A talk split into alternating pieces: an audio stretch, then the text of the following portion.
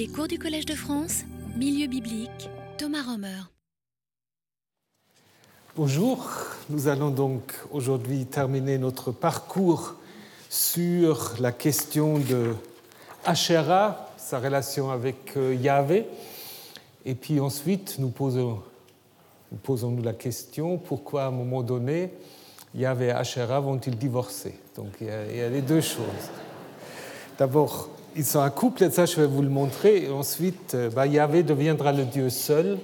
Euh, c'est peut-être pas par sa seule volonté, mais par la volonté d'un certain nombre de rois, peut-être notamment un dénommé Josias, mais je vous en dirai un peu là-dessus un peu plus tard.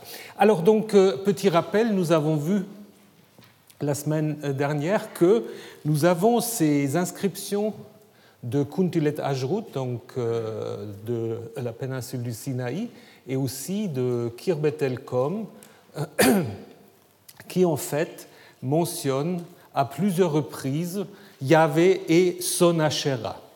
Ce qui est intéressant, c'est qu'il euh, y a plusieurs Yahvé. Il y a un Yahvé de Samarie, un Yahvé de Théman, et ce Yahvé est toujours accompagné dans ces inscriptions par Asherah, qui est relié à Yahvé par un pronom possessif. Donc euh, la question qui a beaucoup intrigué et qui continue en fait à, être très débattue, c'est comment faut-il ou que faut-il comprendre sous Asherah euh, si on avait euh, d'autres textes, si on n'avait que Ougarit par exemple, ça aurait été clair qu'à Ougarit, Asherah, Aseratou, c'est une déesse, il n'y a pas de problème.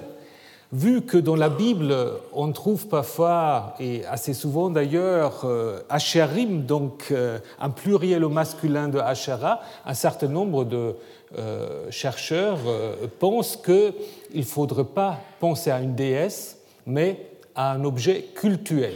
D'où le fait que dans de nombreuses traductions, vous avez le poteau sacré.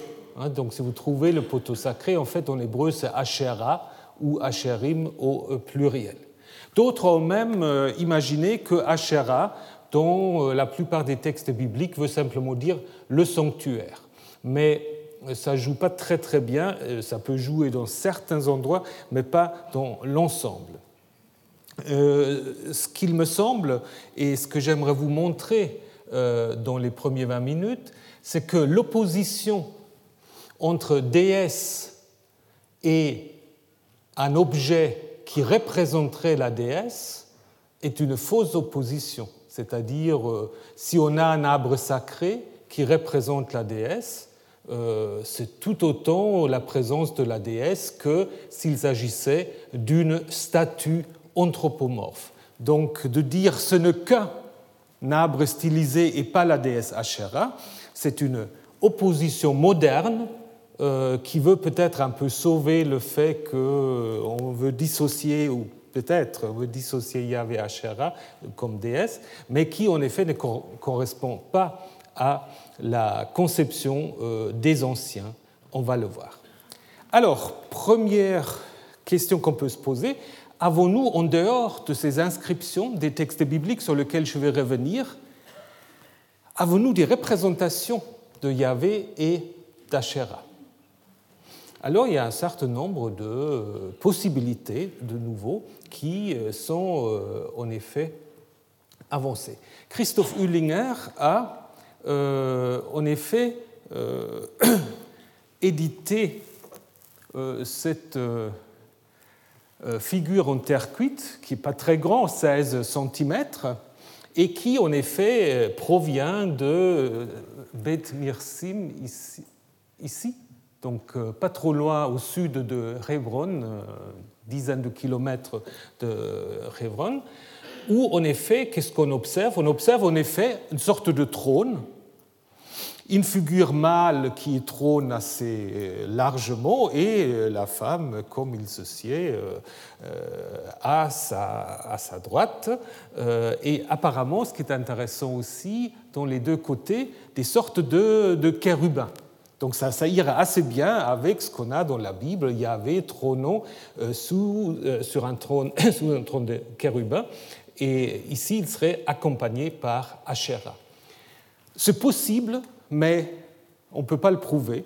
Il n'y a pas, pas d'inscription, il peut s'agir de toute autre chose, mais ce qui est possible, en effet, c'est que nous avons là un couple divin. On a aussi souvent imaginé qu'on aurait une représentation de Yahvé et Asherah euh, sous ce sceau, euh, sur ce sceau euh, donc judéen du 8e ou 7e siècle. C'est très intéressant aussi parce que c'est un sceau judéen. La représentation est très assyrien. Hein. Vous voyez, il s'agit là clairement des figures divines, alors ça c'est sûr.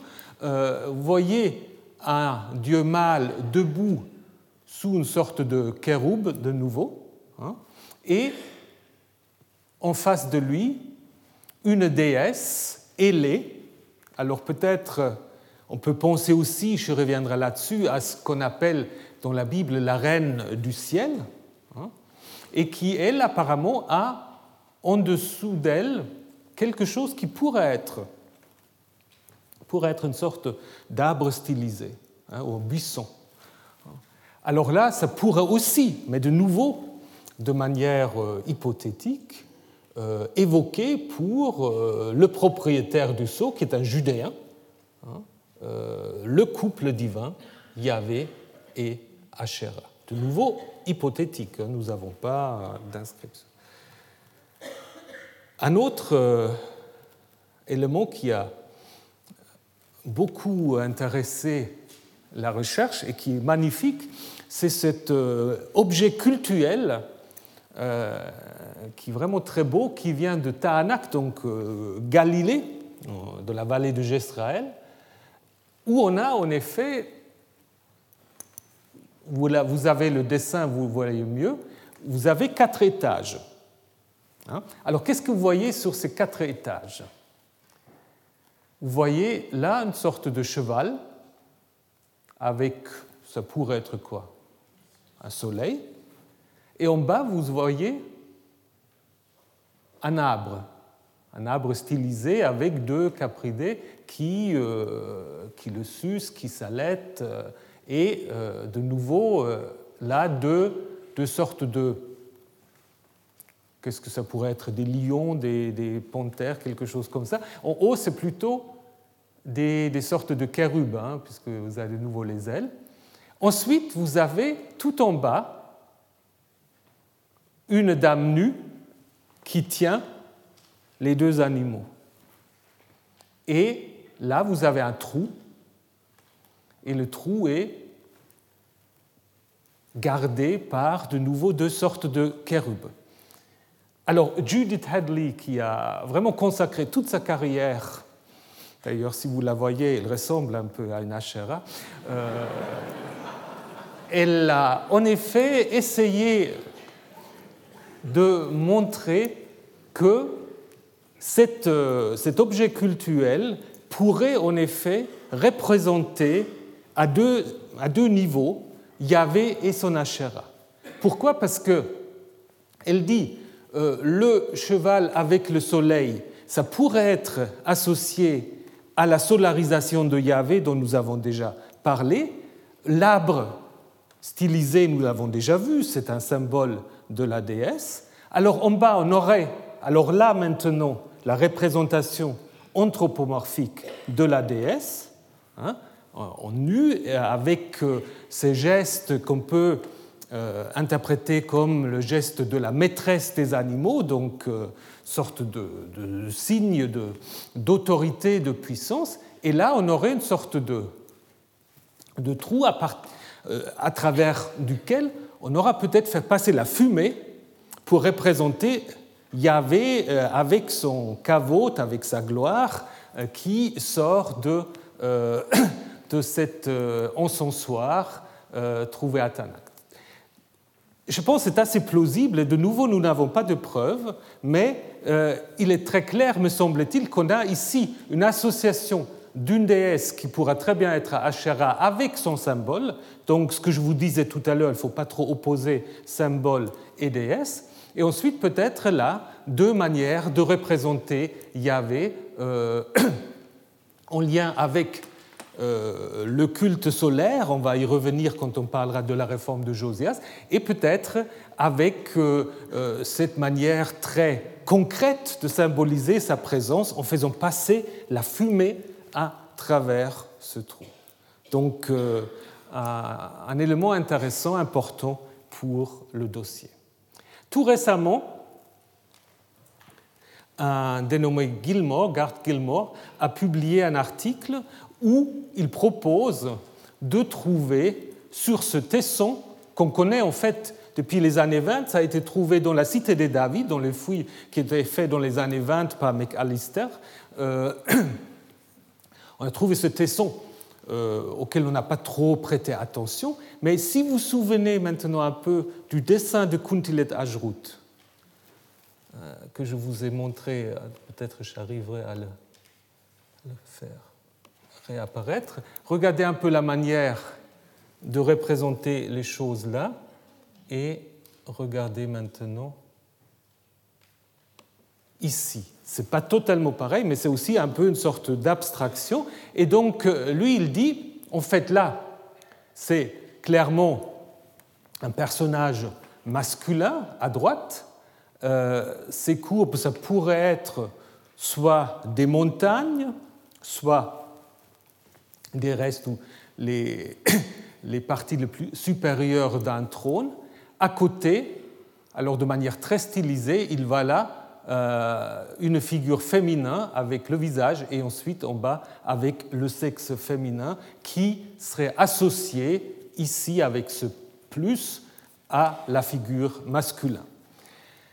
C'est un peu spéculatif de nouveau, hein, euh, mais il est intéressant que maintenant la recherche s'intéresse beaucoup à ces dessins qu'avant on classait un peu parmi les bizarreries qu'on avait trouvé. C'est un dessin pas très grand, euh, dizaine, même pas une dizaine de centimètres, euh, qui de nouveau ne donne pas d'évidence, mais qui montre en effet qu'il y a quand même euh, une certaine, comment dire, un certain dossier iconographique euh, qu'on peut consulter.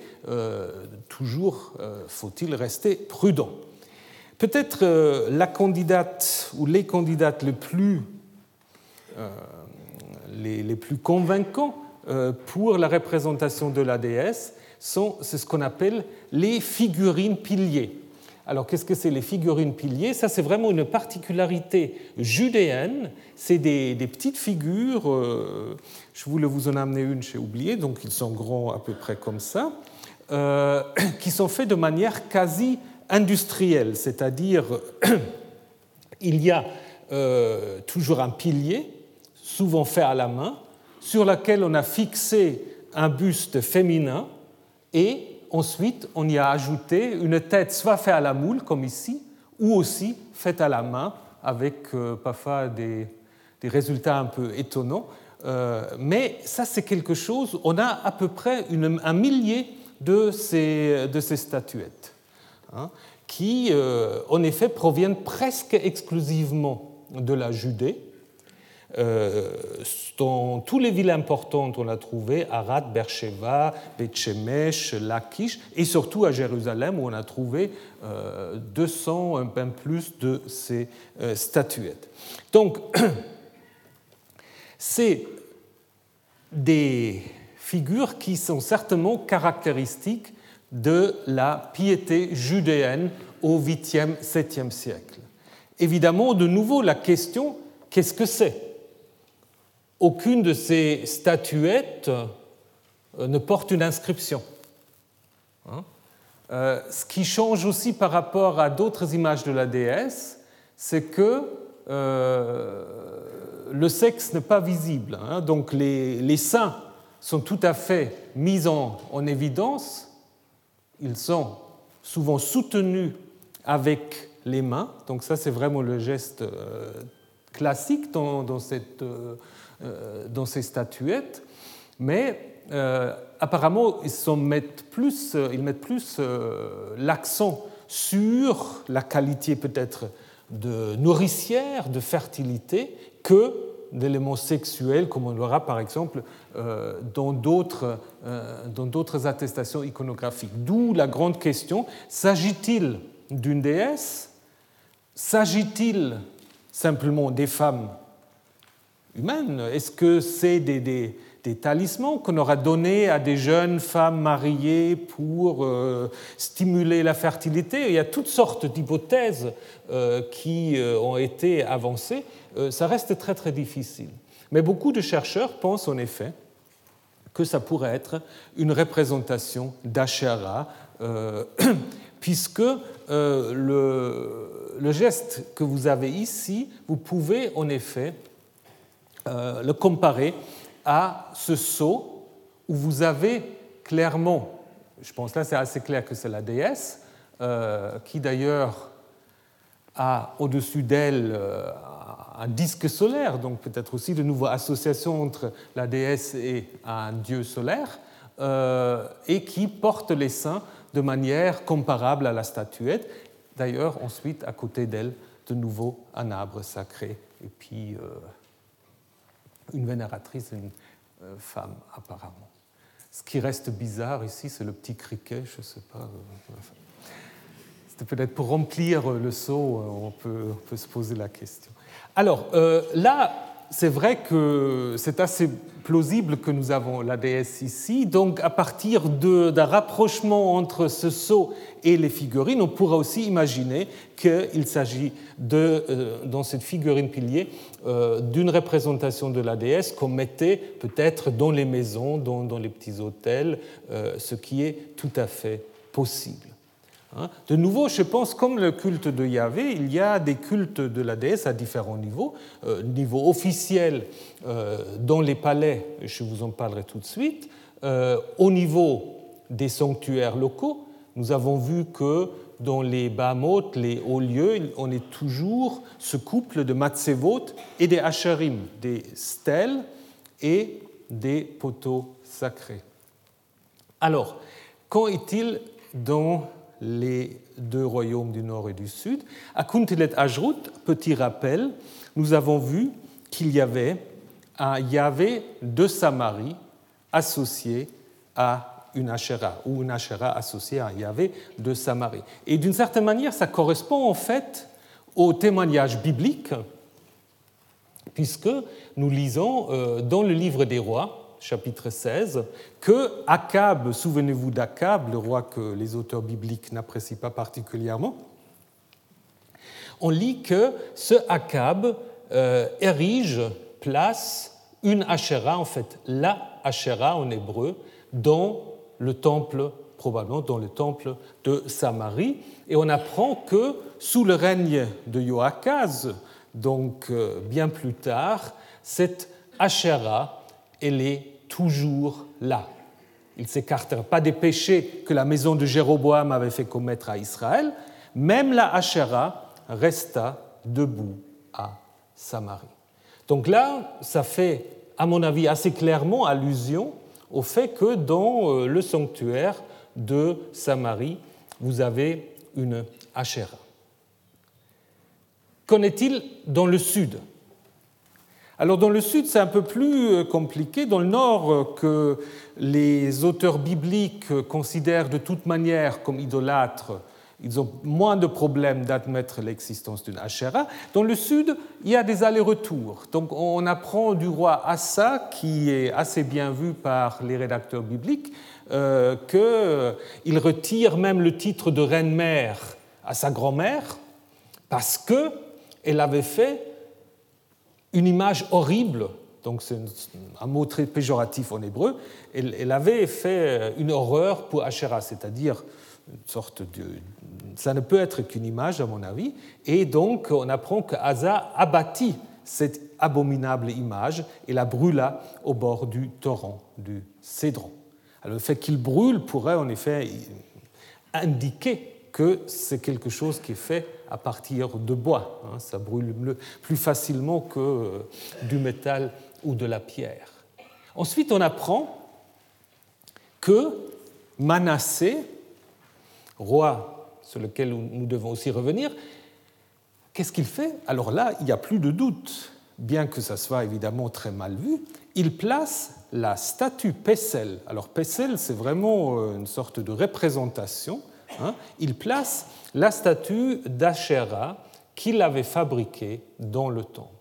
Alors dans le sud, selon la présentation biblique, tantôt Asherah est lié, tantôt elle n'y est pas. Hein, on apprend euh, au chapitre 18 du deuxième livre de roi que le roi Ézéchias aurait euh, enlevé, aura détruit la Asherah qui était auparavant, et puis Manassé l'a réintroduit.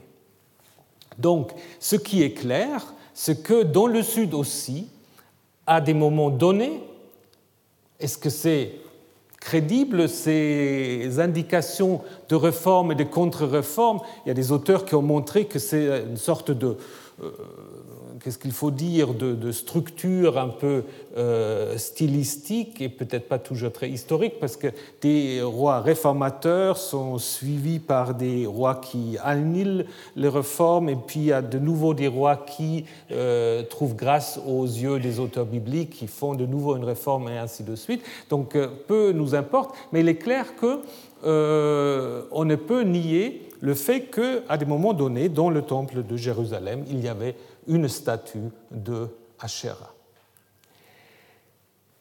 probablement à côté de Yahvé. Alors la question qu'on va également encore se poser, c'est quel est euh, le lien entre Asherah et ce que les textes bibliques appellent la reine du ciel. On va revenir, on va la retrouver, cette reine du ciel. C'est une déesse apparemment très populaire auprès des femmes. Euh, on apprend dans la Bible que les femmes font des gâteaux pour cette euh, déesse, qu'ils tissent des vêtements. Alors, quand on tisse des vêtements, c'est pour faire quoi? Bah, C'est pour habiller probablement une statue. Hein. Autrement, euh, on ne voit pas très bien ce que ça peut être autre. Et on lit dans le livre de Jérémie qu'après la destruction de Jérusalem, les euh, Judéens qui se sont en effet enfuis en Égypte après que le temple a été détruit, ils disent tout ça est arrivé parce qu'on nous a interdit de rendre un culte à la reine du ciel. Hein? Donc euh, ils interprètent la destruction de Jérusalem comme une sorte de sanction pour euh, avoir abandonné le culte de la reine du ciel. Donc il est tout à fait possible que la reine du ciel, en fait, c'est Asherah. Hein, euh, puisque on peut lire euh, dans le livre des rois, on va revenir sur ce chapitre très important, que le roi Josias démolit la maison des prostituées, prostituées masculins, ben, il faut aussi qu'on en parle, euh, qui se trouvaient dans la maison de Yahvé, et l'endroit où les femmes tissaient des toiles pour Asherah. Donc, euh, apparemment, les toiles euh, pour Asherah euh, et le culte pour la reine du ciel se correspondent d'une certaine manière, et donc il est tout à fait clair que d'abord, ça présuppose, comme je vous l'ai déjà dit, une statue anthropomorphique, et en même temps, il est fort possible que la reine du ciel, c'est un autre nom euh, pour Asherah. Vous savez que ensuite euh, l'expression Regina Zöli, la reine du ciel, devient, alors je ne sais pas exactement par quel chemin, dans euh, la religion catholique, un titre pour la Vierge Marie, qui d'une certaine manière prend donc la succession euh, de Asherah de manière un peu lointaine, mais avec euh, donc probablement une fonction comparable. Alors, pour terminer, il me semble euh, donc, comme je vous l'ai déjà dit, et j'aimerais juste vous le démontrer, démontrer pardon, qu'il ne faut pas opposer une représentation de la déesse anthropomorphique et une représentation plus symbolique, stylisé, avec une sorte d'arbre stylisé. Hein. Euh, Puisqu'on peut en effet avoir les deux choses. Donc il y a, me semble-t-il, une dualité dans la représentation d'Asherah, euh, probablement anthropomorphe dans le temple de Samarie et Jérusalem, et peut-être ailleurs sous la forme d'un arbre stylisé, comme un peu Yahvé qui peut à la fois être me semble-t-il représentés de manière anthropomorphe et aussi sous forme des matzevot, euh, comme nous l'avons vu la semaine euh, dernière. Euh, quelques indications qui vont dans ce sens. Premier, c'est pendentif qui provient donc de Tel El Adjoul, qui se trouve donc dans la bande de Gaza, où vous avez clairement une déesse et du nombril de cette déesse pousse un petit arbre. Donc vous avez dans une représentation à la fois la femme et son symbole. Ce qui est intéressant aussi, c'est cette cruche de Lachish euh, qui en effet porte une inscription euh, qu'on peut traduire par présent. Certains pensaient plutôt un nom propre, peu, importe. Présent pour Madame euh, Rabiti Elat, qui signifie la déesse. Et vous avez en fait euh, le mot déesse, Elat, juste au-dessus du petit arbre stylisé, avec la petite particularité que c'est écrit euh, dans l'autre sens, c'est-à-dire de, de gauche à droite euh, et pas de droite à gauche, donc Elat. Vous l'avez encore une fois ici, donc l'arbre entouré des deux capridés et donc ici le mot déesse. Donc déesse juste au-dessus de l'arbre stylisé. Ou encore euh, cette autre figure qui vient de Revadim, donc ici, euh, à côté de Ekron, où vous avez en effet euh, une figure tout à fait intéressante, une femme qui a le sexe bien évident, les seins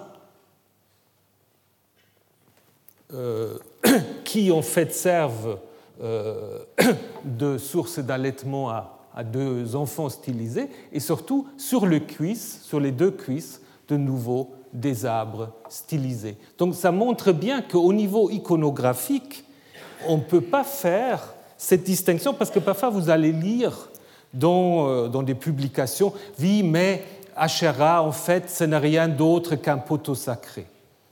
Ça ne veut rien dire rien d'autre. En fait, elle peut être représentée par un poteau sacré, mais ce poteau sacré, c'est le symbole de la présence de la déesse et ces attestations ces attestations iconographiques, euh, je vous remets encore une fois, celles-là montrent très clairement que les deux choses, en effet, euh, vont ensemble, font une unité. Donc là aussi, vous voyez la déesse avec son arbre à côté. Donc, résumons notre enquête sur la déesse. Il y avait certainement une déesse, Asherah, qui peut être représentée de deux manières, comme il y avait, soit de manière stylisée avec un arbre, soit avec une statue. Elle a été associée jusqu'à la fin du 7e siècle euh, au culte de Yahvé dans les Bamotes, euh, dans les hauts lieux, mais apparemment aussi dans les grands sanctuaires de Jérusalem et euh, de Samarie. Donc euh, je pense que c'est important de voir qu'il y avait, tout en devenant le Dieu central du royaume de Juda, a été accompagné de cette déesse et que, en effet, les auteurs bibliques ont essayé, d'une certaine manière, de le dissocier sans vraiment y parvenir euh, totalement. Donc en laissant au moins pour les rois méchants, entre guillemets, euh, ce lien entre Yahvé et Asherah. Alors maintenant, nous devons nous poser la question comment ça fait-il que Asherah disparaît à un moment donné? Ou on peut poser la question autrement comment se fait-il que Yahvé devient le Dieu un? Hein? Puisque c'est ce qui affirme le Deutéronome, euh, écoute Israël, Yahvé, notre Dieu, et le Yahvé Echad. Alors on traduit par unique, seul, Echad c'est d'abord un. Alors qu'est-ce que ça veut dire Nous allons maintenant essayer de comprendre cette affirmation et pour ce faire, nous devons faire un petit peu d'histoire. Nous devons nous rappeler qu'à partir du IXe siècle, tout le Levant est sous domination assyrienne. C'est très important. Euh, sans les Assyriens, je l'ai certainement déjà dit, sans les Assyriens, on n'aura jamais eu de Bible. Hein, c'est d'une certaine manière, c'est un peu paradoxal, mais c'est cette domination assyrienne qui a fourni d'une certaine manière les matériaux à partir desquels un certain nombre des textes bibliques ont vu le jour. Alors, ces Assyriens, en fait, euh, avaient, contrairement aux Égyptiens, vraiment l'idée de devenir le maître de la terre entière. Pour les Égyptiens, en dehors de l'Égypte, euh, bah, il fallait bien contrôler un peu, mais ce n'était pas l'idée d'incorporer les euh, pays sauvages à l'Empire, alors que les Assyriens avaient bien cette idée de régner d'un bout à l'autre de l'horizon. Sous le roi Tiglath-Pileser, en fait, la Syrie et la Palestine sont sous contrôle euh, assyrien, à des degrés un peu différents. Il est clair que d'abord l'intérêt assyrien se porte sur Damas et Israël. Euh, Judas euh, étant considéré comme pas si important, euh, nous avons déjà parlé des différences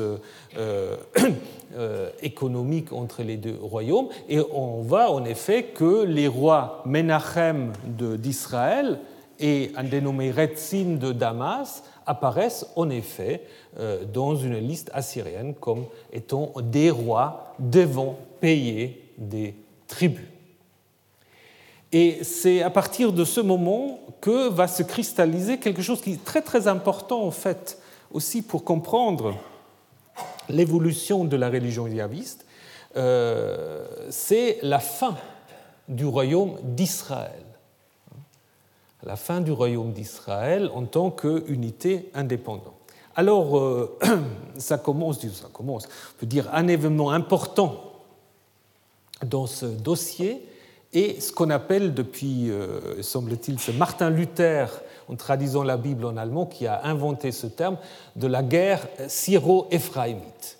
Hein, la guerre syro-éphraïmite, alors qu'est-ce que c'est? C'est en effet euh, une sorte de coalition des États du Levant pour s'opposer à, la Syrie. Euh, à Samarie, il y a un coup d'État probablement soutenu par Damas et un dénommé Pécar euh, monte sur le trône.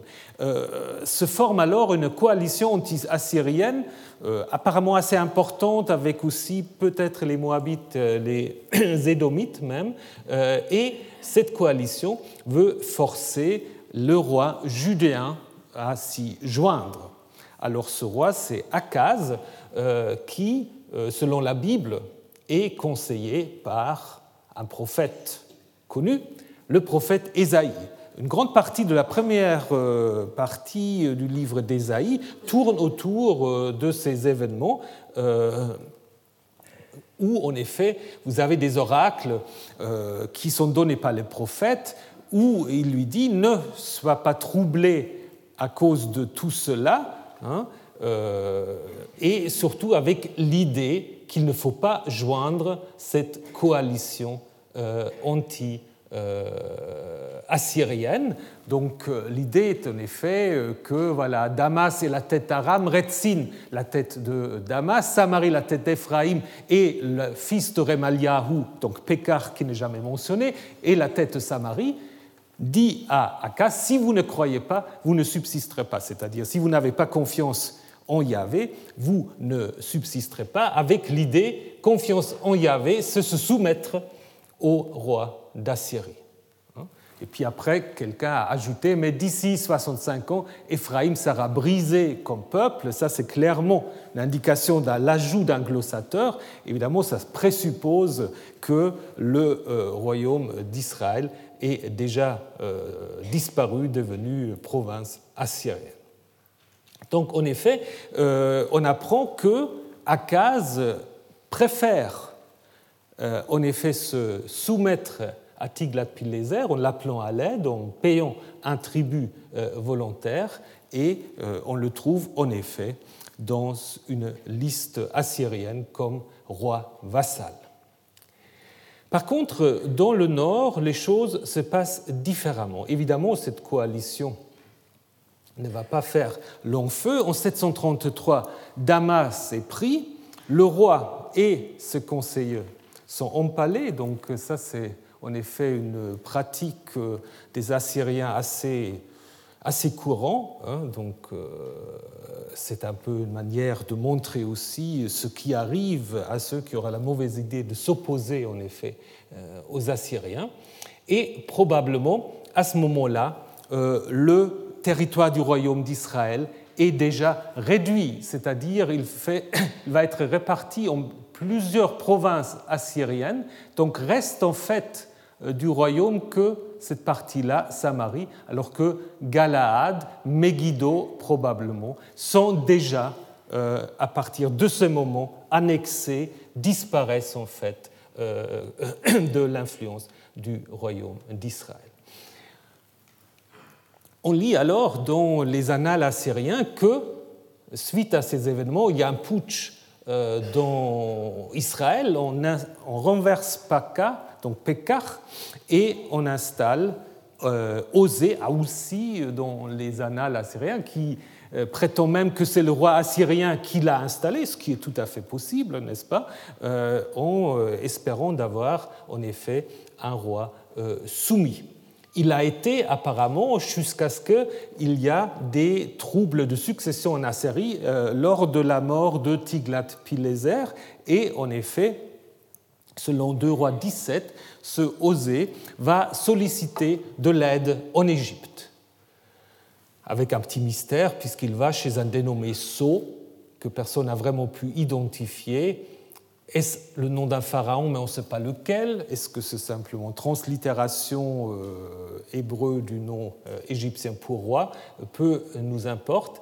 Euh, ce qui est important, que ces événements-là, en fait, mènent vers le siège et la prise de Samarie. Alors, ce qui est très intéressant maintenant, c'est qu'on a là un exemple très intéressant qui vous montre comment il faut évaluer de manière critique non pas seulement les textes bibliques, mais aussi les inscriptions euh, assyriens et d'autres. Qui est le roi responsable de la chute de Samarie? Salmanassar ou Sargon? Parce que là, le récit biblique et les chroniques babyloniennes attribuent la chute de Samarie encore à Salmanassar, alors que le prisme de Nimrut, écrit sous ordre de Sargon II, qui va succéder dans des conditions troubles à Salmanassar, euh, prétend en effet d'avoir, lui, euh, pris euh, Samarie. Donc je pense ici on peut dire probablement que la Bible a raison et non pas le prisme de Nimrud, qui est en effet une œuvre de légitimation au service de Sargon, euh, dont euh, les origines restent floues et qui avait du mal en fait à se faire reconnaître comme roi. C'est pour cela aussi il a pris le nom de Sargon euh, et ainsi de suite. Donc probablement c'est sous Salmanassar II pardon, Salmanassa V, qui se passe la chute de Samarie, et c'est Sargon II qui met ensuite en place les déportations et repopulations. Donc en effet, on lit dans le prisme de Nimrod que Sargon, en fait, grâce à l'appui des dieux d'Assyrie, met fin à Samarie, et surtout, ce qui est important, c'est que il euh, prend un butin important en déportant un nombre important Donc euh, c'est là en fait va commencer quelque chose qui est aussi très très important euh, pour comprendre même la logique d'un grand nombre de textes bibliques qui sont en fait tous des textes qui, d'une certaine manière ou d'une autre, sont concernés avec les questions de déportation et d'exil. Donc ça commence pas seulement en 586 avec la chute de Jérusalem, ça commence en fait déjà avec les Assyriens. Les Babyloniens vont l'apprendre d'une certaine manière des Assyriens. Alors les Assyriens ont par contre quand même une politique de déportation un peu différente euh, des euh, Babyloniens. Alors qu'est-ce qu'ils font? Ils, euh, Évidemment, ils présentent les déportations comme une sanction qui est déportée, et ça, ça restera tout le temps pareil. c'est l'élite des prêtres, des hauts fonctionnaires, des artisans qui sont soit en partie enrôlés dans l'armée, ou alors installés dans des centres urbains, euh, anciens ou nouveaux. Donc aussi, Sargon apparemment a amené des gens pour faire bâtir sa nouvelle capitale, euh, Et euh, en fait, l'idée des Assyriens, c'est que grâce à ces déportations, euh, ils arrivent à un meilleur contrôle des territoires soumis. Pourquoi? C'est très logique. C'est-à-dire, euh, vous prenez une partie de population et vous les implantez dans un autre territoire soumis. Alors, pour les autochtones, ces gens qui sont implantés là, ils sont considérés comme des collabos euh, des Assyriens. Et donc, en fait, ces gens déportés n'ont pas tellement d'autre choix que de collaborer avec les Assyriens. Donc, il y a une sorte de, brassage de population, contrairement apparemment aux. babyloniens, euh, les Assyriens ont dispersé les gens euh, déportés, ils ne les ont pas laissés regrouper par ethnie, ce qu'apparemment faisaient les Babyloniens. Donc la situation en fait en euh, Samarie est que nous, avons, que nous allons y avoir une sorte de mélange de population. Alors selon les annales de Sargon, il aura surtout euh, implanter en Samarie des tribus arabes. Hein, probablement pas de manière exclusive, mais donc il parle d'un certain nombre de tribus qui ne connaissaient ni chef ni gouverneur.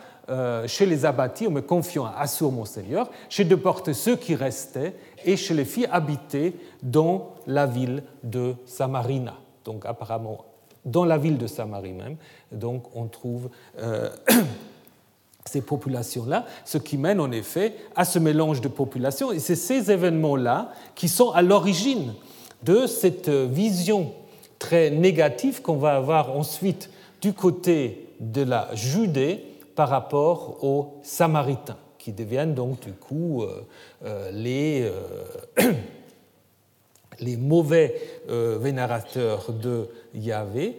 En même temps, il est évident que le culte Yahvé a continué en Samarie. Là aussi, nous avons parfois, si on suit la Bible, une vision un peu biaisée. On a l'impression qu'en 722, l'histoire s'arrête dans le nord hein, et que tout en fait continue euh, en Juda. Mais la Bible et les textes assyriens euh, sont d'accord pour dire bah, il y avait suffisamment du monde pour qu'il y a aussi des choses qui se sont passées là-bas. Seulement, nous ne savons pas très bien ce qui s'est passé. On a une grande lacune entre ces événements-là et euh, le grand sanctuaire de Yahvé sur le Garizim à l'époque perse. Qu'est-ce qui s'est passé entre On a très peu de choses. On a un texte assez intéressant c'est euh, le texte euh, que vous pouvez lire tranquillement chez vous, euh, le texte de 2 rois 17. De 2 rois 17, il raconte un peu ce que racontent les, annales de Sargon, mais en parlant d'autres populations, puisque on nous apprend que le roi d'Assyrie fit venir les gens de Babylone, de Kout, de Avad, de Hamat, de Sepharvaïm, et les établit dans les villes de Samarie, à la place des fils d'Israël ils prirent possession de la Samarie et en habitèrent les villes. Alors maintenant c'est intéressant. or, au début de leur installation en ce lieu, comme ils ne craignaient pas Yahvé, Yahvé envoya contre eux des lions qui les tuaient. Ils dirent au roi d'Assyrie, les nations que tu as déportées et établies dans le ville de Samarie ne connaissent pas la façon d'honorer le Dieu du pays. Ce Dieu a envoyé contre elles des lions et voilà que ceux-ci les font mourir car elles ne ne connaissent pas la façon d'honorer le Dieu du pays.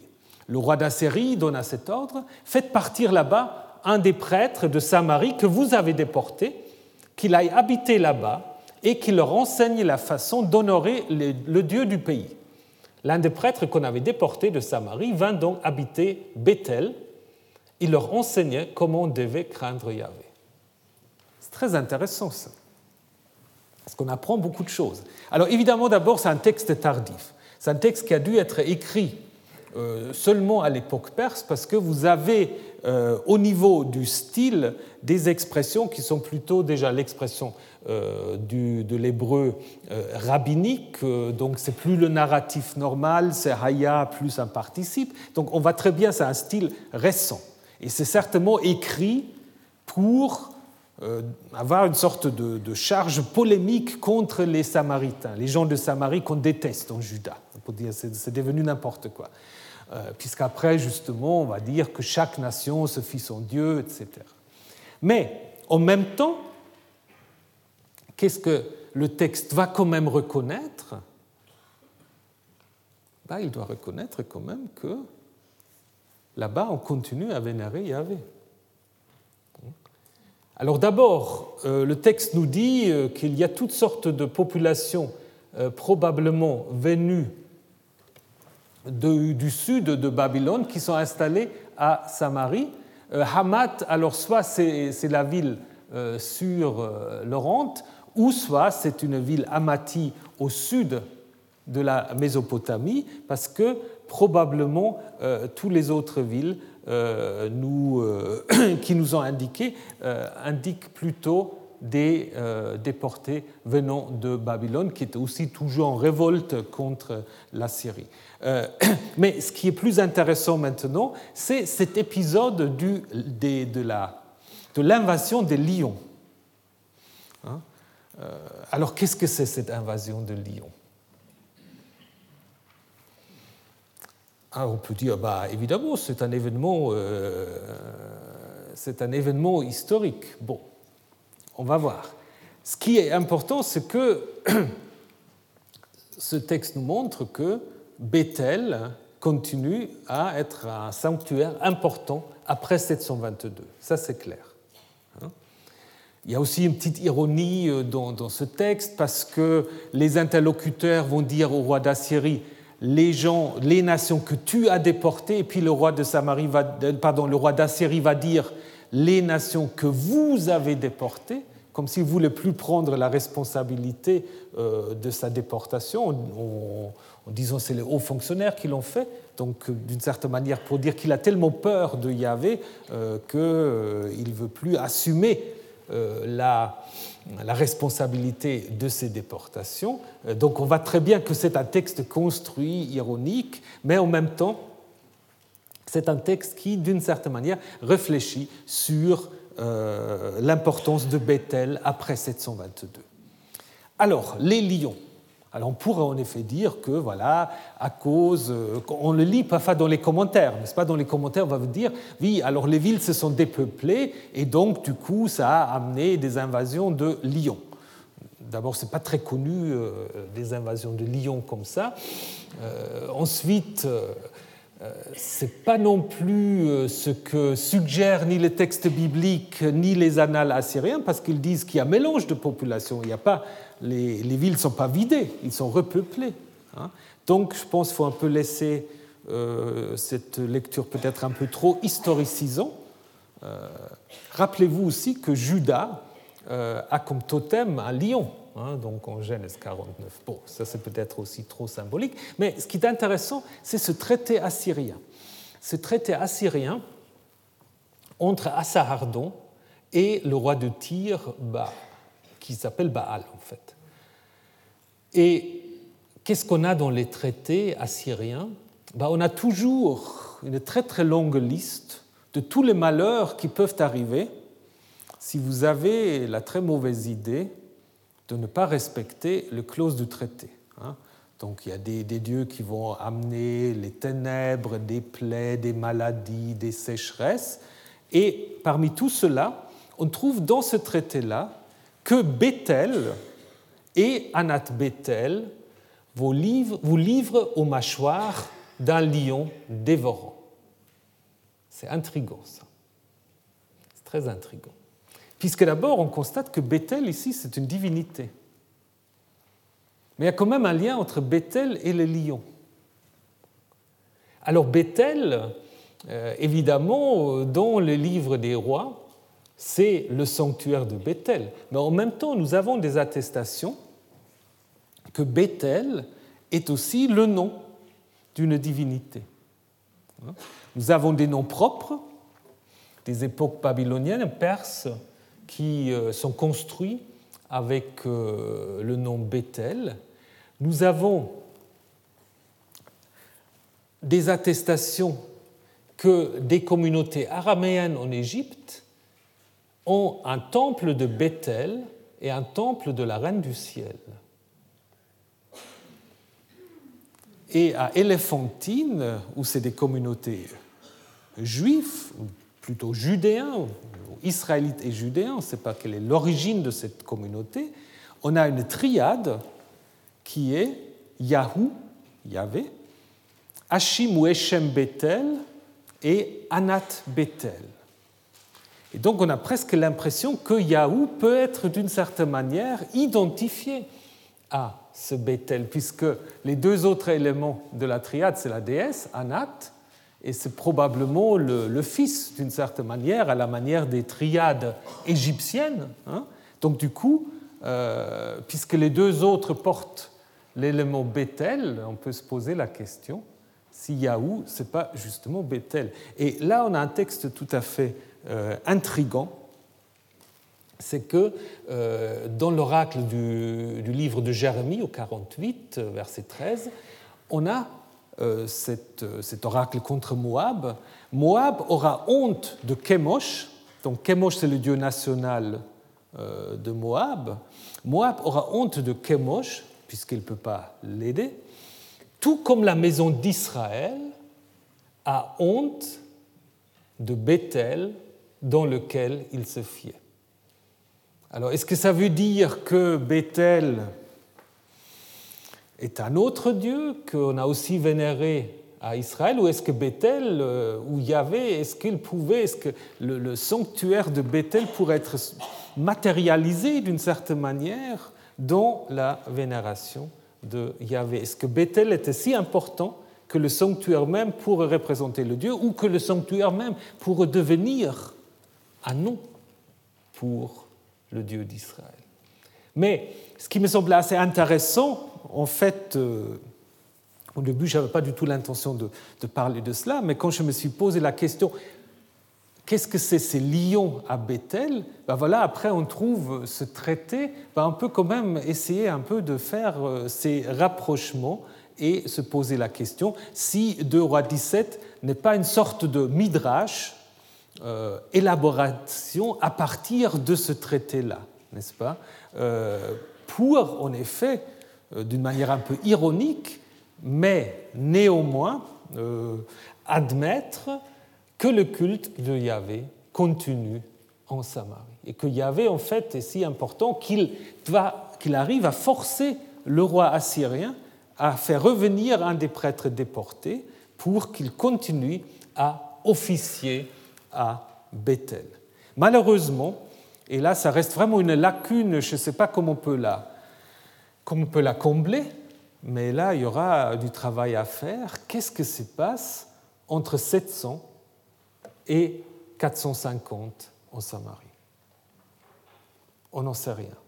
On en sait malheureusement très peu de choses aussi après ce qui devient dans la mythologie beaucoup de choses, les tribus dispersées d'Israël. Bon, euh, ils n'ont pas tous été dispersés parce que les déportations étaient limitées, mais néanmoins, donc, il y a eu ce, mélange de populations et on ne sait pas très bien en fait euh, ce que sont devenus euh, les Israélites déportés à Samarie, justement parce que, comme je vous ai dit, la, euh, politique assyrienne de déportation était très différente que la politique babylonienne. Alors, j'ai un peu insisté sur ces événements parce que ces événements sont très très importants pour comprendre d'une certaine manière le passage dans le sud vers, on ne peut pas encore parler de monothéisme, il faudrait parler d'un monoyavisme ou d'une monolatrie. ce passage-là, à mon avis, est la conséquence quasi directe de ces événements de 722.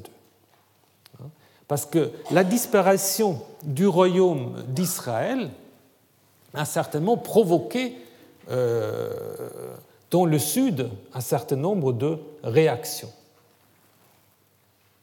On aura pu en effet se poser la question si les dieux assyriens sont plus forts que Yahvé.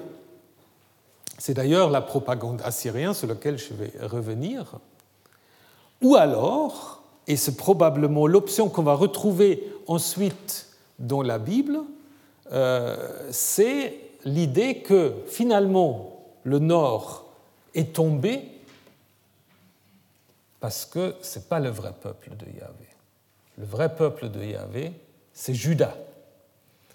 Et ça, c'est une autre question qui, qui, reste encore ouverte et euh, qu'on devrait aussi encore examiner. C'est à partir de quel moment le nom Israël devient, qu'est-ce qu'il faut dire, une sorte de nom théologique. Hein. Jusqu'à 722, Israël, c'était le nom du royaume dont la capitale fut Samarie.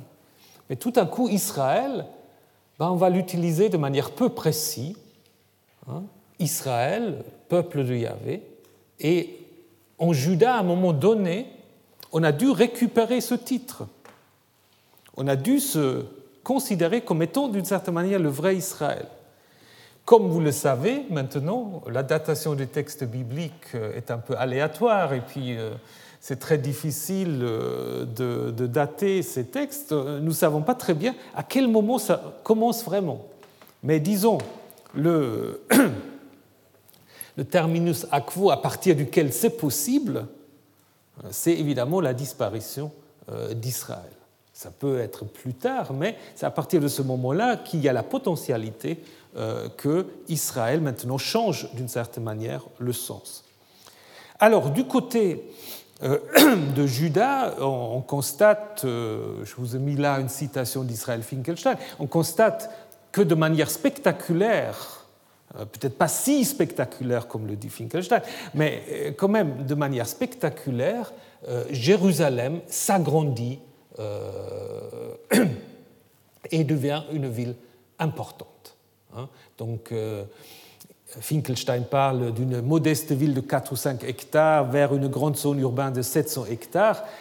Alors, est-ce que ça se passe en quelques décennies? Est-ce que c'est quand même une évolution un peu plus dans la longue durée? Ça, on peut en discuter, euh, puisque maintenant, c'est vrai, dans, des fouilles récentes à, Jérusalem, du côté euh, du, tunnel de Siloué, ben, on a trouvé par exemple des arêtes de poissons. Vous vous dites, c'est quoi l'intérêt? Ben, L'intérêt, c'est que apparemment, donc, il y avait déjà au IXe siècle une sorte d'infrastructure euh, et suffisamment de, savoir-faire pour importer des poissons jusqu'à Jérusalem. Donc, si Jérusalem avait été qu'une toute petite chefferie, je ne pense pas qu'on aurait euh, importé, dans un style relativement important, euh, déjà des, poissons de la Méditerranée. Donc, ce n'est pas tout de suite une grande explosion, mais quand même, on va que de manière assez euh, assez important. Jérusalem devient une ville très importante, donc au 9e, 8e siècle, c'est surtout ici euh, la, cité de David et euh, l'esplanade du temple qui sont peuplées. Et vers la fin du 7e, en effet, on a toute la partie sud, donc ce qu'on appelle aujourd'hui le mont Sion, alors que plus tard, à l'époque babylonienne perse, Jérusalem euh, se réduira de nouveau de manière tout à fait drastique et ne redeviendra une ville importante que euh, partir de l'époque grecque. Hein. Alors, quelles sont, et ça aussi c'est discuté, quelles sont les raisons euh, de cet agrandissement de Jérusalem À mon avis, la thèse la plus plausible, elle est curieusement combattue par beaucoup euh, d'historiens. la thèse qui me semble la plus possible, c'est justement euh, les événements de 732 et 22, c'est-à-dire le déplacement des populations, l'arrivée d'un nombre important de réfugiés entre guillemets du Nord. Alors il y a d'autres personnes qui pensent que il y a une sorte de crise économique, qu'il manque de terrains cultivables et que les gens se concentrent dans les villes. Donc euh, il y a des gens qui ne veulent pas entendre parler des, réfugiés du Nord, qui disent que c'est un phénomène interne, mais ça me semble difficile parce qu'on observe quand même aussi à ce moment-là qu'il y a au 7e siècle des petites agglomérations de type agriculture euh, autour de euh, Jérusalem. D'autres ont pensé que, en fait, ça faisait partie d'une politique tout à fait planifiée des rois comme Ézéchias, qui voulaient en effet regrouper toute la population dans les villes pour mieux pouvoir résister aux euh, assyriens. Donc on a d'une certaine manière abandonné les, petites, euh, les petits villages pour euh, mieux fortifier les villes et donc organiser une meilleure résistance. Tout cela peut contribuer, mais il me semble quand même qu'un mouvement de population doit être, doit être postulé, me semble-t-il. D'ailleurs, on a au moins une indication dans, dans la Bible on a les fameux récabites. Alors les récabites, peut-être vous n'avez pas entendu parler. Les récabites, c'est une sorte de, groupe très très yaviste euh, qui, euh, à l'époque, habite dans le royaume du Nord, qui participe au putsch euh, contre les Omrides, donc avec Élie Élysée, et donc apparemment se réfugie à Jérusalem, puisque en Jérémie 35, on les trouve installés à Jérusalem. Ça montre bien qu'il y a des gens du nord qui arrivent à Jérusalem. Et on a un autre, un autre euh, élément biblique qui confirme l'importance de Jérusalem, puisque dans le récit de la réforme de Josias, dont nous parlerons la semaine prochaine, euh, dans ce récit, euh, on apprend qu'à Jérusalem existe en fait une deuxième ville, on traduit souvent une nouvelle ville, donc des nouveaux quartiers, Hamishne, où habite justement la prophétesse Hulda.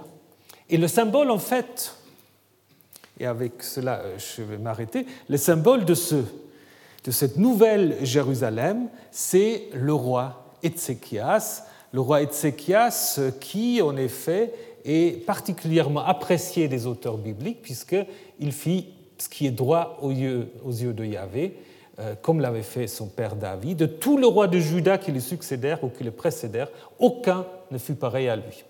Après, on va dire la même chose de Josias, mais disons, euh, ici, on a apparemment quand même un roi euh, qui convient aux auteurs bibliques, et nous allons voir la semaine prochaine pourquoi il convient tellement aux auteurs bibliques, qu'est-ce qu'il a fait et comment a-t-il préparé d'une certaine manière euh, la transformation de Yahvé en un Dieu une, un, pardon, unique peut-être sous Josias. Alors on verra ça la semaine prochaine.